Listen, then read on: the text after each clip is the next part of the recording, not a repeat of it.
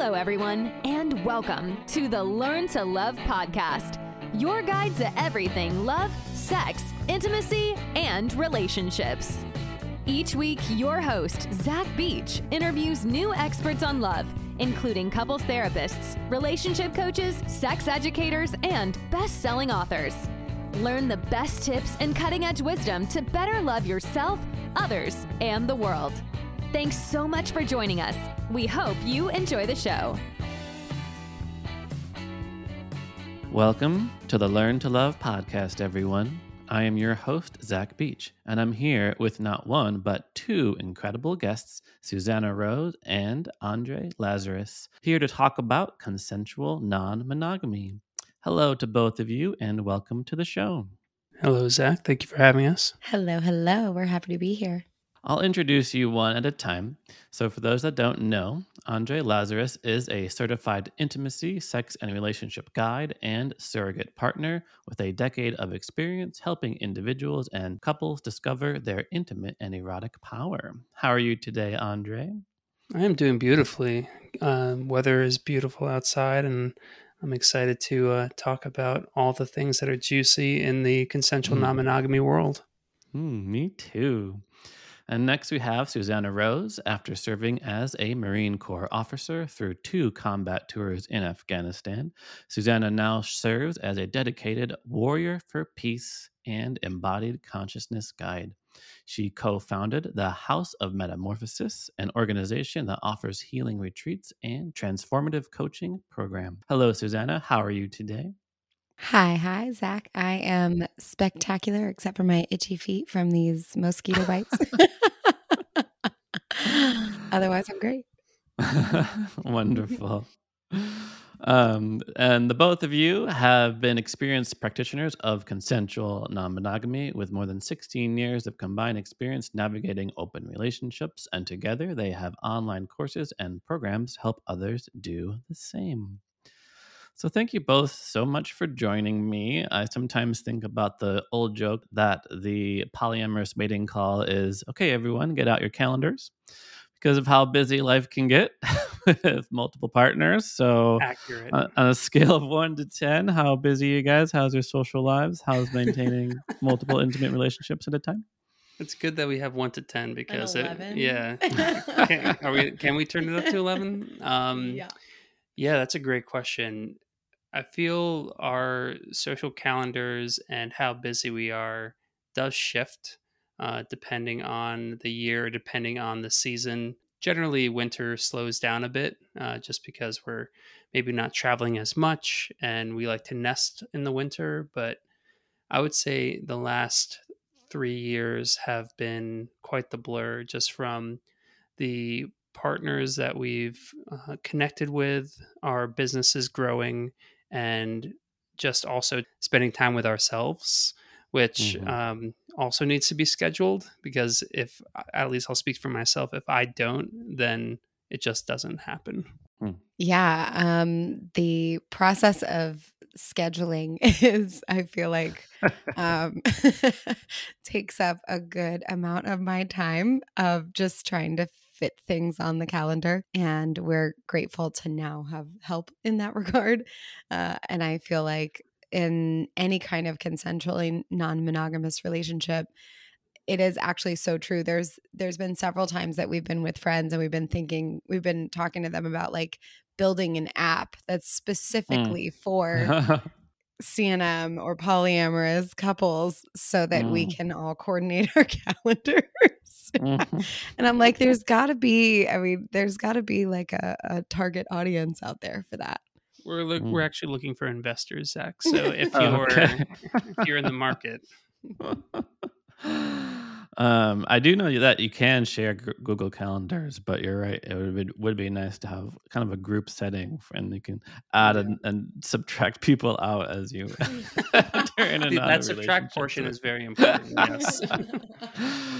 yeah, it's like I'm I'm taking you out of my calendar. like, so let's just cover some basic terms here. Um, you both seem to, seem to prefer the term consensual non monogamy or CNM. And I'm curious where you put that in the world of, say, open relationships, swinging, polyamory, fucking around, that sort of thing.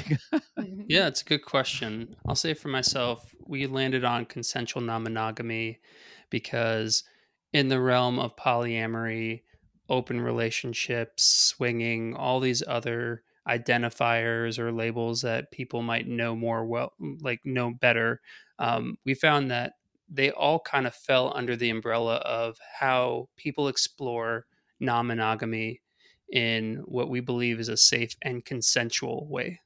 While there will be non monogamy that might be non consensual, um, you know, cheating or, you know, mm-hmm. maybe being deceitful, we find that all those other elements really fall under the umbrella of consensual non monogamy. And putting mm. any one of those above consensual non monogamy didn't really make sense as we were living our lives, having these experiences with people, also bouncing ideas off of people who are also polyamorous, swingers, relationship anarchists. Consensual non monogamy was a way where we could really describe what it's like to explore with multiple people. And it doesn't have to be in a sexual realm, it could just be emotional or spiritual, but in a consensual way. Mm-hmm, mm-hmm. Did I nail that? Yeah, I think I think that's that's all encompassing. And if there was any term that feels somewhat similar to consensual non monogamy, it would be open, right? Open mm-hmm. is also a sort of larger category that can then be drilled down to more like, okay, what are the actual boundaries in your in your relationship? But we mm-hmm. like having a broader term that gives us a lot of room to yeah, to shift and grow because it's all it's all on a spectrum right it's just what your mm. boundaries are and what your what feels comfortable in your relationship mm. yeah for instance you could actually be in a monogamous relationship and have some form of baked in boundary or special circumstance where you get to explore maybe one weekend a year does that mean you're technically open I, I don't know maybe it depends on what how you define it but in a way you're practicing non-monogamy in that experience so mm-hmm. that's mm-hmm. why we we thought about consensual non-monogamy vice talking about just open relationships mm-hmm. Yeah we call it that the hall pass model. Yeah. You get a weekend or a week or something. It's pretty rare but um i'm super curious both what first got you into it um, and then the biggest mistake that you made when you were amateurs dropping bombs. Throw, throw the grenade and run. Yeah so for myself well i feel like i realized i was desiring more than the traditional monogamous relationship very early in my life like even in my very early teens, maybe even going back to middle school. And mm-hmm. I just didn't realize what it was that I was interested in or what I it was I was going to be exploring later on in my life. But when it came to us really diving into this, we've been exploring this together from the get-go. From the moment that we became solidified as like really nested partners, we've been open and that's now coming on nine years. So that was kind of where that journey started. I'll speak for myself. How about you when it came to like when you started tapping into that desire of maybe monogamy wasn't well the question is what is your biggest mistake well haven't we got to go we got oh, we gotta I get see. we gotta, we'll, we'll, get there we'll get there oh okay so when when in my life did i begin yeah, like, to feel that way yeah. Well, I found myself to be multisexual very young. Mm. And that to me didn't necessarily translate into non monogamous. However, I refused to commit to anyone until I had the boyfriend who became my fiance, who became my husband in in a past life. And that so I do feel like I was practicing non-monogamy. I just n- never wanted to be tied to any one person because I felt like that was so limiting, especially as a young person. So had I known that there was this other category of of being in a relationship, I very likely would have chosen that and I would have chosen to be multisexual as well. So dating different genders and things like that. And I just had no idea yeah. Hmm. until until you. Yeah, I think that's why this has been so special for us is because we really have come from the inception of this together and are mm-hmm. constantly learning through it. To go to your second question on the biggest mistake, I'm starting to rewrite the way that I look at mistakes and say that they were learning opportunities because mm-hmm. where I'm at in my life right now with Susannah I couldn't be happier. And so all of those mistakes and transgressions and missed opportunities happened for a reason and led me to where I am. But mm-hmm. I would say one of those. So, your biggest learning opportunity. Yeah. One of those really large learning opportunities was finding out that I had a voice in speaking my truth and not feeling shame in my desires and exploration and perhaps not feeling confident enough at an earlier age to begin that that it took some time so that was my biggest like growth opportunity was yeah, just not like a whole 10 year 10 year relationship, 7 year marriage yeah. to figure that out. Yeah, it, it, it took it took considerable amount of time. So mm. if I could rewind the clock and go back and do all these things in my time machine, it would be to realize I have that power. I have the ability to step into my erotic potential at an earlier earlier age. Mm-hmm. Mm, hmm Good one. I this is hard. I am very similar to him. I I see these as growth opportunities and and growth moments. And often they're growth moments with pain and discomfort along with that. So that's kind of how mm. I mm-hmm. define a mistake. And all the mistakes have led me here. So this is it's all perfect. Maybe the toughest actually uh, the most fundamental and maybe a fun one is I thought I was a sub. and we learned okay. very quickly that I am not, in fact, a submissive at all. I am at most a brat and uh, I really struggle with being submissive.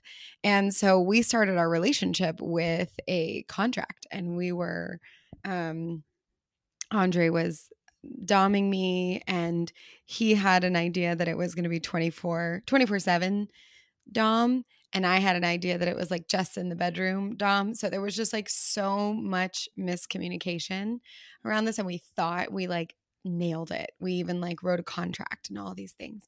And we totally did not nail it. And it was just a big old mess. And we were both upset at each other because neither of us really fit into the uh, maybe maybe you are more dom, but even then with me, I feel like it just wasn't a fit yeah. in that in that time. So that was mm. a hilarious quote unquote mistake that we made.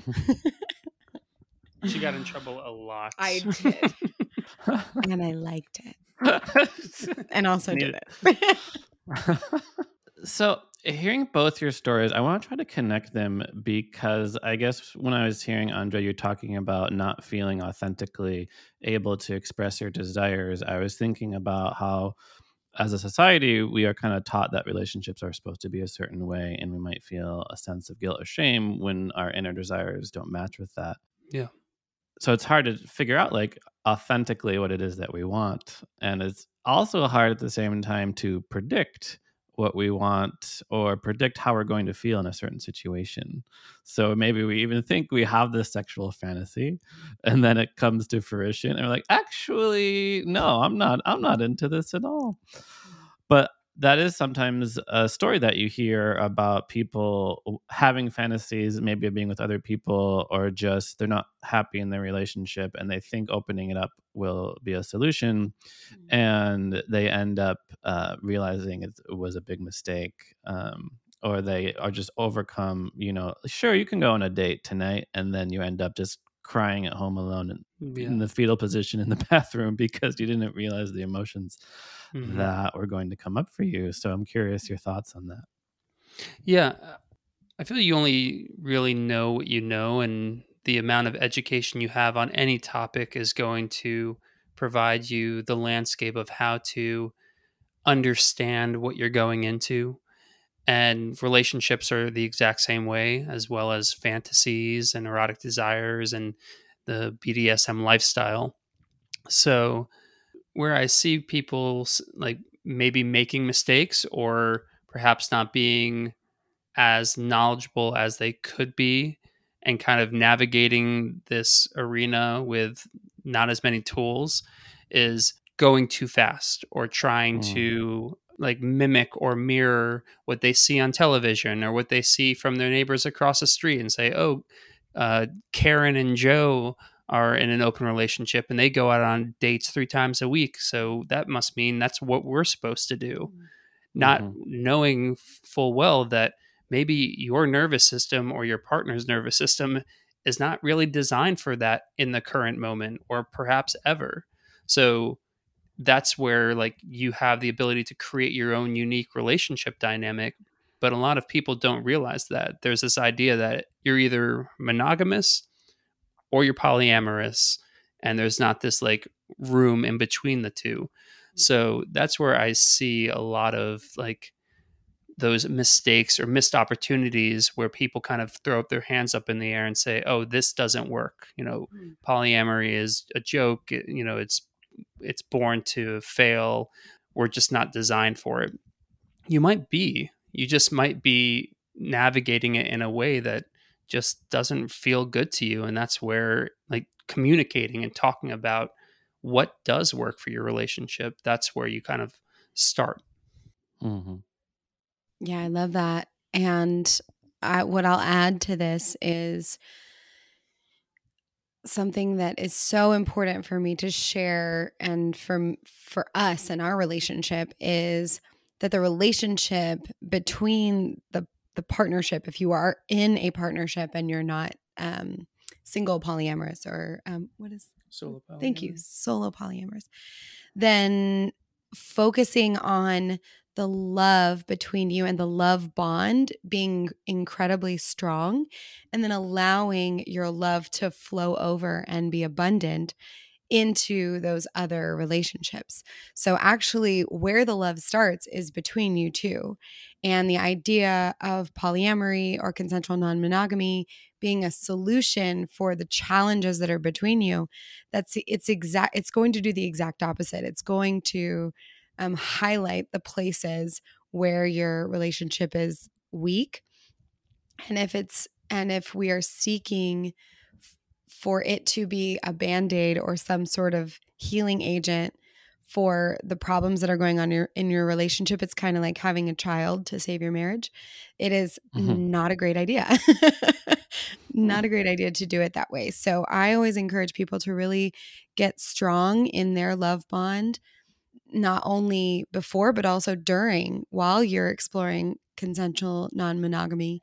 Hmm. That's incredibly important another point I'll make is that the feelings that you're going to experience in consensual non-monogamy are often very similar experiences that you're going you will eventually get to in in a monogamous relationship but you just come up against them a lot faster because you're ex, you're exposing yourselves to a lot more external input so jealousy may not be something that you experience early on in a monogamous relationship, but once people stop having the same level of um, desire for each other, and then, you know, eyes start to wander, then jealousy comes up. It's not that jealousy doesn't exist in monogamous relationships, and it does in consensual non monogamy. We just we take the fire hose effect of like all going through the shadows and the trauma very early on.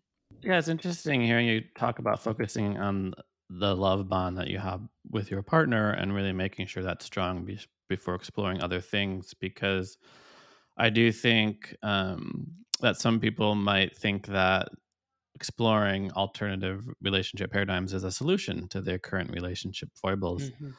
But I also want to ask you about the kind of kind of opposite perception that other relationships are a threat to my current one. And there mm. a big concern, for example, that if me and my partner open up our relationship, that they are then going to fall in love with somebody else and leave me for that person.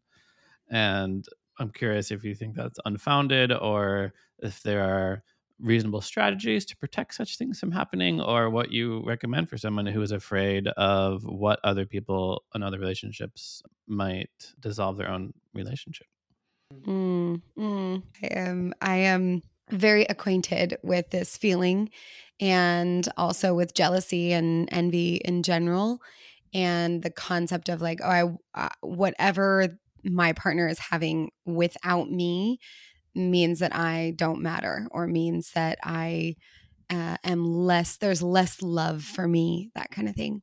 Lots of these narratives come up. Mm-hmm. And, and to be honest, in real life, I have seen several relationships where someone, where they were in a polyamorous relationship and they did leave for another partner and it and it dissolved the marriage or the the initial partnership. And ultimately those things happened for the best. They were they were a beautiful transition and evolution for all of those people. Mm-hmm. but the process of the breaking up and dissolving was very painful. So the way i would offer to although i wouldn't use the word protect because protection can sometimes limit us I would simply say that creating a really solid foundation is the best thing that we can do to safeguard or to create immense safety in the relationship so that each person knows how prioritized they are. Mm-hmm. And every person, every relationship is going to do this a little differently. We like the method, uh, we have a framework called CAST, which is communication, appreciation, safety, and trust. Mm. And the first three kind of make up the trust piece.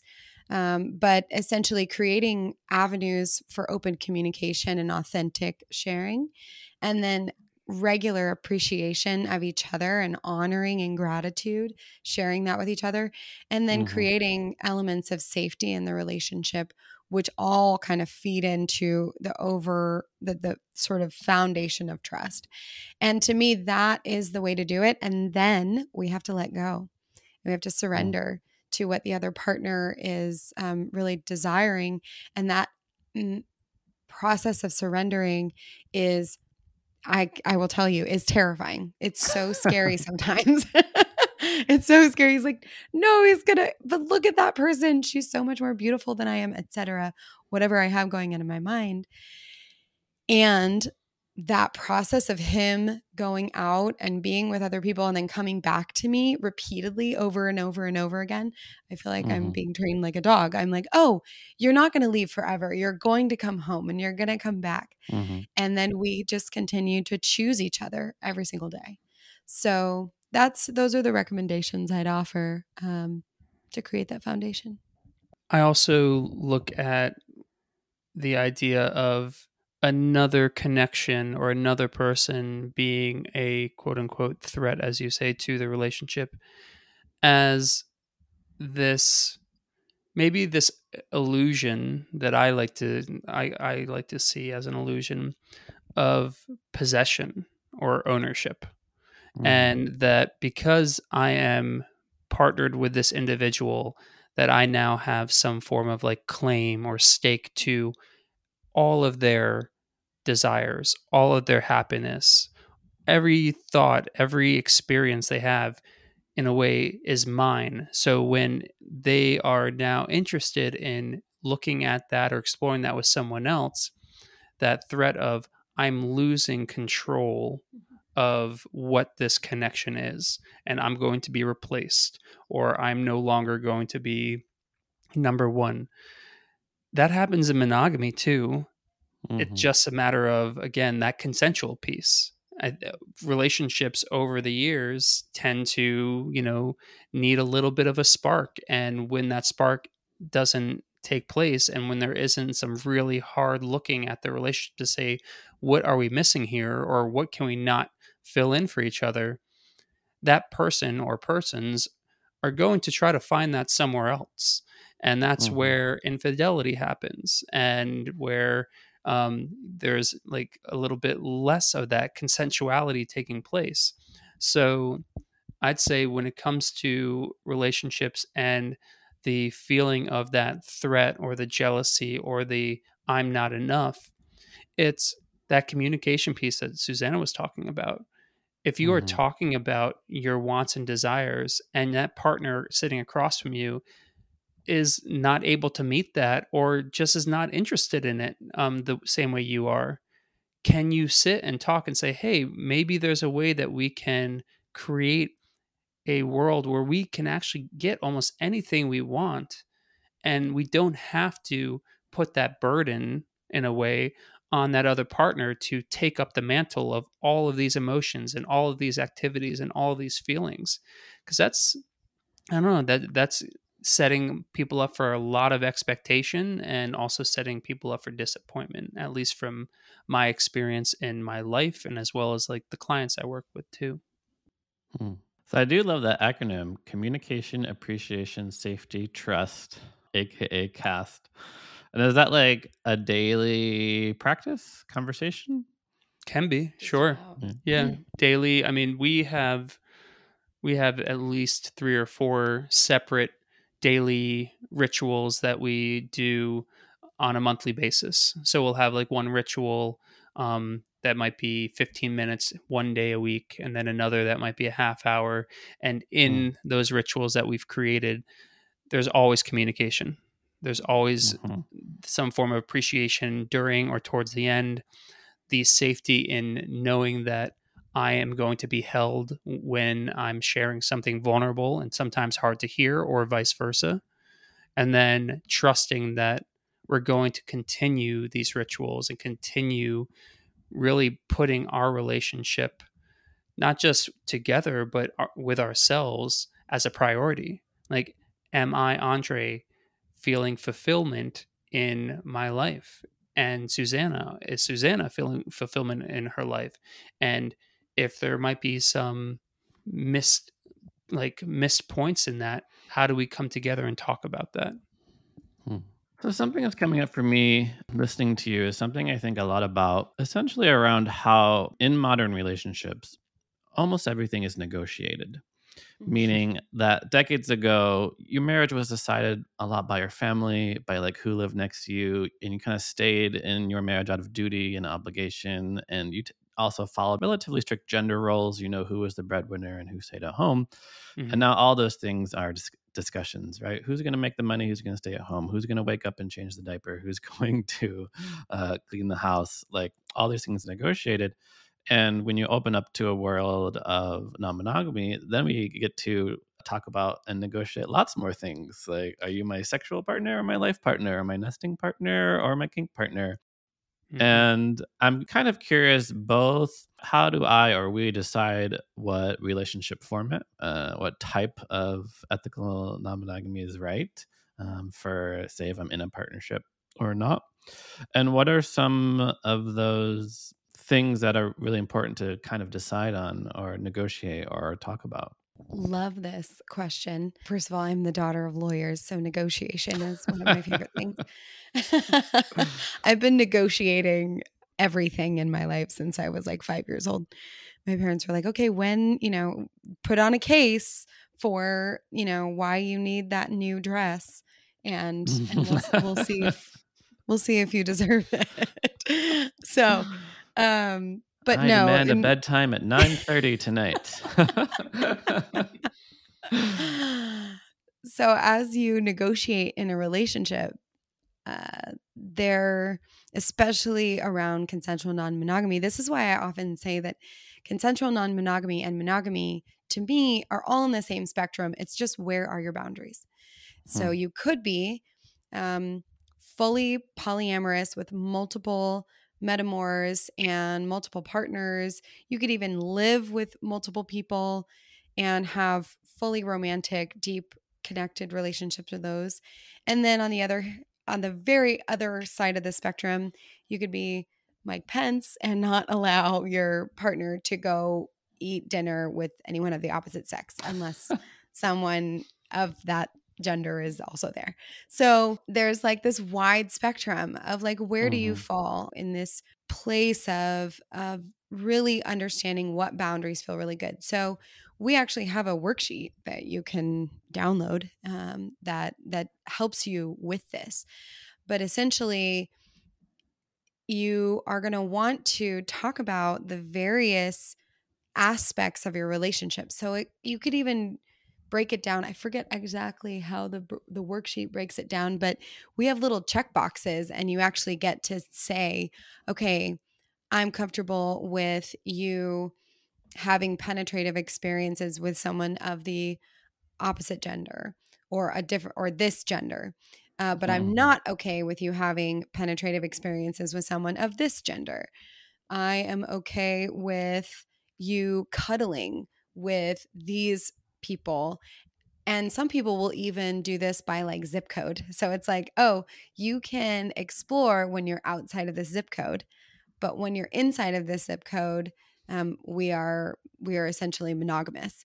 Um, and a, and a lot of times people will do that for for their you know how they show up in their community that kind of thing so we break it you can break it down by all these different categories of physical touch of emotional intimacy of even mental connection and i find that even getting down to like the very detailed things which sometimes you don't even know about until you discover them but like oh please don't text your metamors while we're having dinner things mm-hmm. like that right so it could also be around communication um, methods and and how you um, what labels you use for other people. So I would recommend for people to just go through every possible scenario they can think of and then write down the things that feel really good and have your partner do the same thing separately and then you can kind of come together and compare what your boundaries look like. Hmm. Yeah, very well said and I think condensing it into just a few words are research and practice. Mm. Research the different types of relationship dynamics that people have already like blazed the trail on and see how that feels to your nervous system and then practice it and talk about what it looks like before going out and actually doing it. So role play, like role play what it would be like to go out on a date by yourself as a couple, going to a play party, going to a BDSM dungeon and just talking about that. See if you get excited. See if you get turned on. See if your, you know, asshole puckers because you're like so afraid to even like venture into that realm. Maybe you're not ready to go there yet. So mm-hmm. researching all of these different ways of being in a relationship and then giving it a try because no matter how much you practice practice practice like until you actually step out and do it, it's still going to be very foreign to you. It'll mm-hmm. it'll just be theory essentially. I have uh, one sort of resource if you're going to research. I like consuming my media mostly on Instagram because I like videos and I like the funny things that people create. And mm-hmm. one of a couple that we follow is Dana and the Wolf, and they do scenarios around polyamorous interactions and talk about some of those mm-hmm. awkward mm-hmm. things and where the boundaries are. Um, and so, yeah, check them out and check out other couples that are on Instagram um, as well as us. And those can really give you an insight into like, what are some scenarios, even if we haven't been in them, what are some scenarios that could be possible? And then you can find your boundary there. Hmm. Yeah, I think it's all really awesome advice. I do think it is important to think about your boundaries and to communicate them with your partner, I'll also to explore and be open to things. And when I think about coming up with those agreements, like after you've reviewed the list, for example, I think about how people think that monogamous people have a tendency to cheat and therefore opening is a solution because then you're talking about it in an ethical way but you can also cheat in open relationships too if we just yep. think of cheating as a breaking of agreements like maybe you have safe sex boundaries for example and then someone violates that. So curious where we put that in the realm of transgression i might say. Like i feel like to a monogamous person my partner cheats on me that's it. Once a cheater always a cheater our relationship is over versus how do you work with when those boundaries are overstepped and, and broken and when the agreements that you sat down at the dinner table and you and you shook yeah. hands and decided that this is how your relationship is going to do and mm-hmm. then in the moment someone slips up yeah first we're we're human beings and as much as we can have again the illusion of being this object of perfection and we're going to get it all right and we're never going to fuck up um, that's a fairy tale. Like we're going to mess up. That's part of the human experience. That's how we grow. That's how we learn.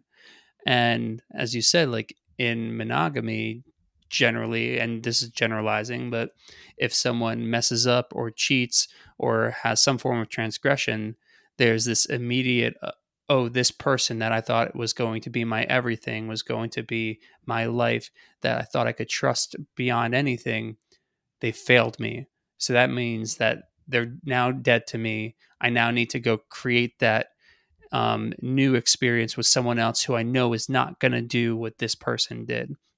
And then, as you said, in open relationships, like that also happens. There is, you know, cheating. There is the unethical side of things.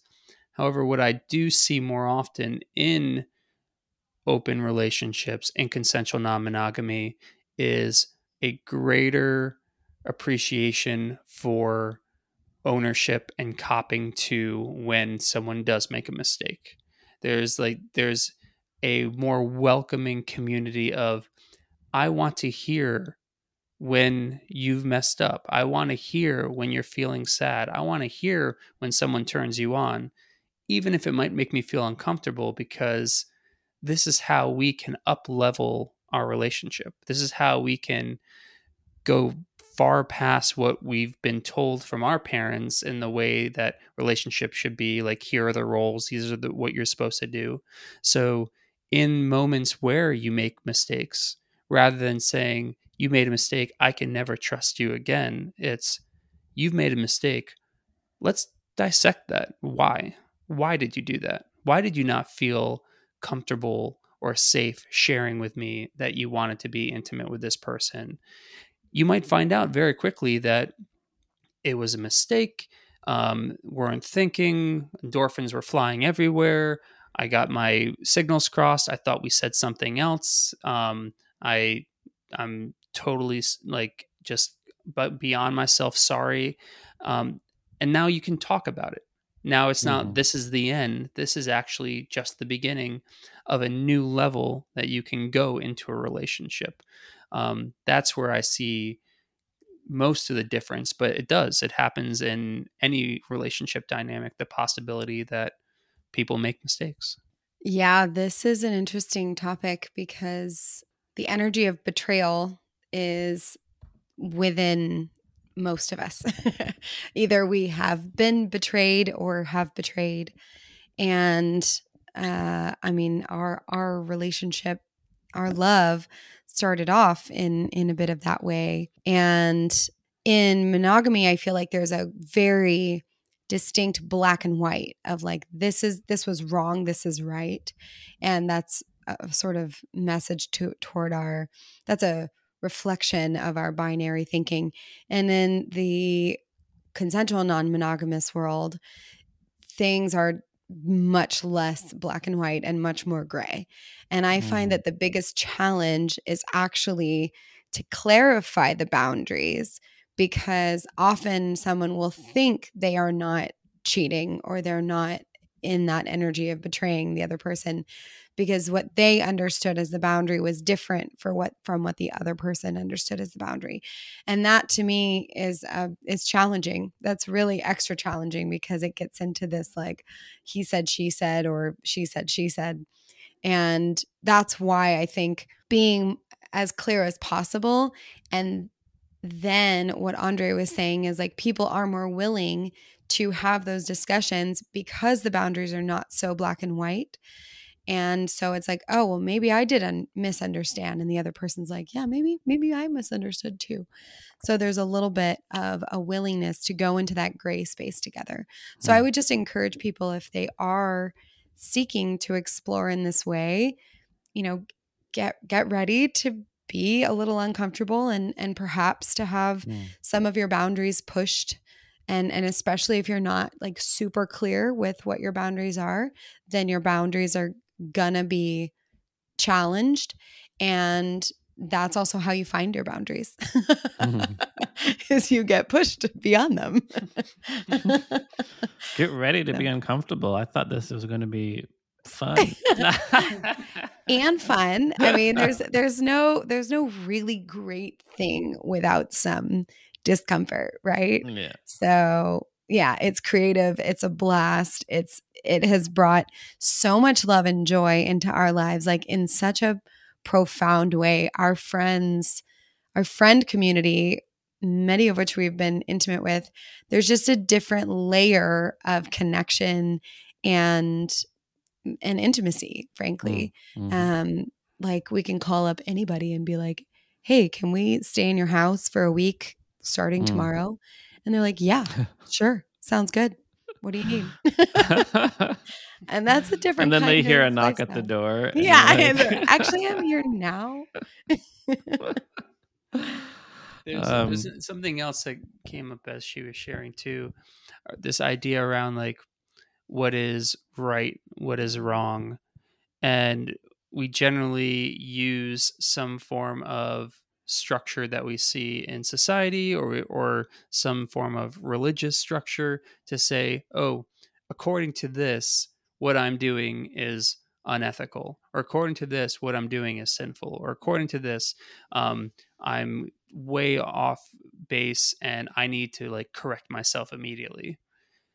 And I very gently say, you know, forget that. And mm-hmm. you get to find out what feels right to you, what feels like your truth. Because I'll tell you what, like 90% of the way that Susannah and I live our life, if you read scripture in multiple different books, we would be like, we, if we stepped into any form of like holy place, we would like be set ablaze.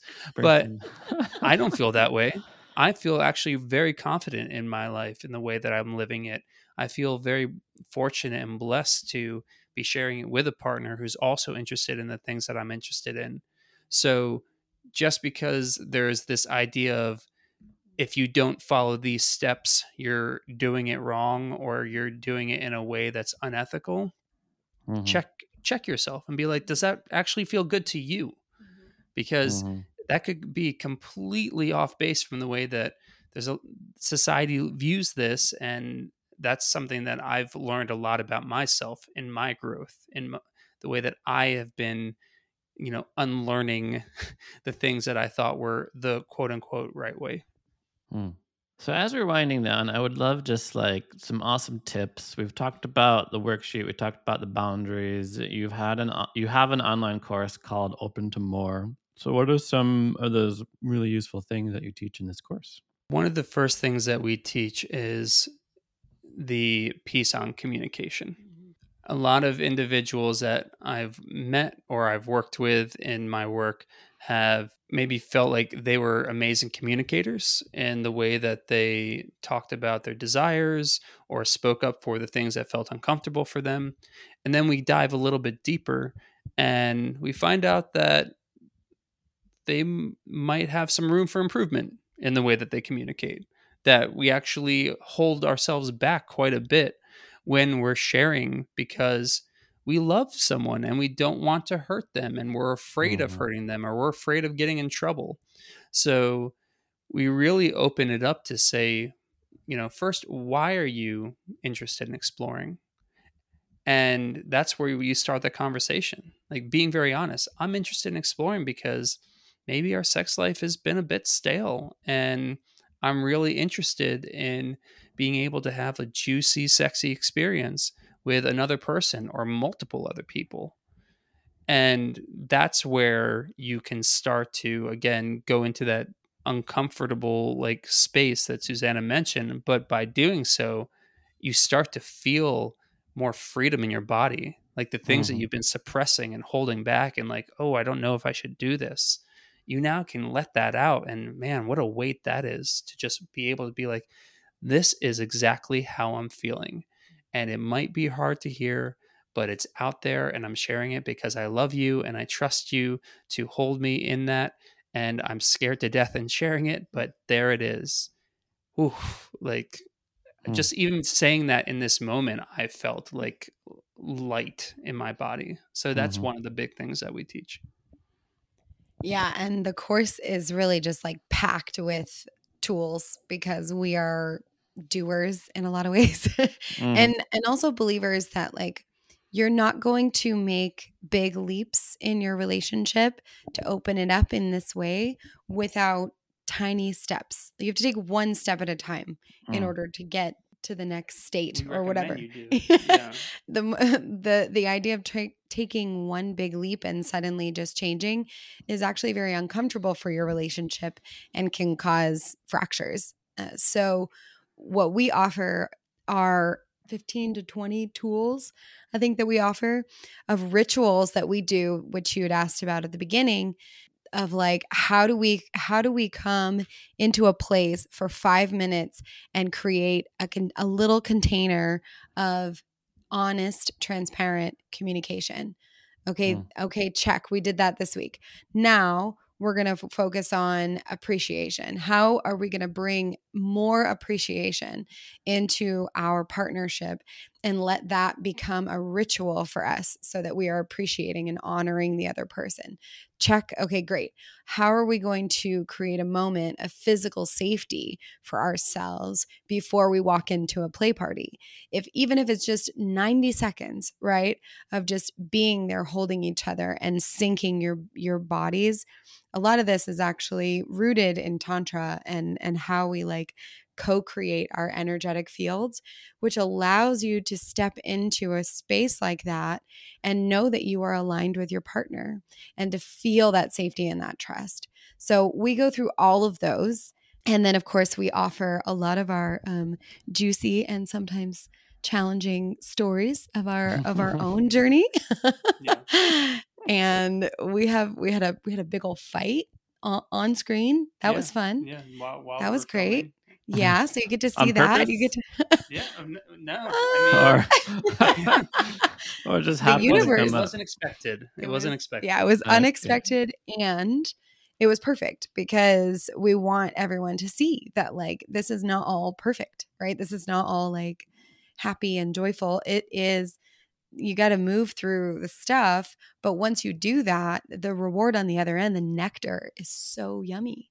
Mm. So, yeah, we go through all those things. And yes, you get to hear lots of sexy stories as well. and then we also like give you tips on how to explore. Like, how do you actually step out into getting to a place where you're bringing a new person into your dynamic or multiple people or going to a play party and giving tips on how to prepare for that and how to navigate that um, because there's a lot of there's a lot of people that are interested in that mm-hmm. and there's just so much fear around i'm not ready or i don't have the experience so there's no way i could go there you can you can and we we kind of give you the the tools on how to well, thank you so much, both of you. I feel like you'll ha- you're going to have to come back on for sexy story time. Yes, please. yeah um, but before we close, I do have to ask you both the final question that I ask all of my guests, and we'll do it one at a time. Eeny, meeny, miny, mo. Andre first. What do you wish everyone knew about love? I wish that everyone knew that love is ever changing and the way that you love now and who you love now in this moment might shift tomorrow or a week from now. And that's okay. That the fact that you change in the way that you love or who you love doesn't mean that you've failed. It just means that you've now grown in a new way that you didn't know before. Love it. Love is ever changing. And Susannah, what do you wish everyone knew about love? I love this question. When you asked it, I just got chills. It was so good. I'll start with a quote from Love Actually, which is Love really is all around. and one of my favorite movies. And a reminder that love, that you are love, that love is your divine essence, that love actually is not anywhere outside of you. It simply is you. And the deeper you go within yourself to love every part of yourself, all of those parts that sometimes we don't want to look at, the more we can love those parts in ourselves, the more we can open ourselves to receive and then give love to others. And that divine essence will always nourish you. I love it. And the listeners couldn't see Andre giving Susannah a beautiful little kiss on the cheek as she was expressing her love of love. And oh, I'm just feeling it right now. My heart is so full. Thank you both for coming on to the show. For our listeners who want to learn more about you, how can they find you? Well, they can follow Coming Closer with Andre on Instagram. And then they can go to www.coming-closer.com, which is where they'll find the course. They'll find Andre's offerings. Um, and they will and and our offerings we also do couples work um, together and then they can also follow me at susannah roses um, susannah with an h and uh, on instagram and i do a lot of energy work so happy to connect with your beautiful community. Wonderful. So, thank you so much, Andre Lazarus and Susannah Rose, for coming on to the show. And thank you, listeners, for listening to the show. We hope you remember all the valuable lessons we learned today, including mistakes are just learning opportunities. And creating a really solid foundation before opening up is one of the best things you can do, which you can do by practicing CAST communication, appreciation, safety, and trust. And after that, you have to let go and surrender. All monogamy, including ethical non monogamy, exists on a spectrum, so it's important to figure out your boundaries. And don't communicate just what you want to do, but why you want to do it as you take tiny little steps. Create rituals for honest, transparent communication. And remember that love is ever changing and that you are love. If you want to learn more about me, you can head to zachbeach.com and learn more about the show at theheartcenter.com. Thanks again, Andre and Susannah. Thank you, Zach. Thank you. Thank you. Thanks again for listening to the Learn to Love podcast. To learn more about the show and your host, head over to zachbeach.com or theheartcenter.com. You can also follow Zach on Facebook, Twitter, and Instagram.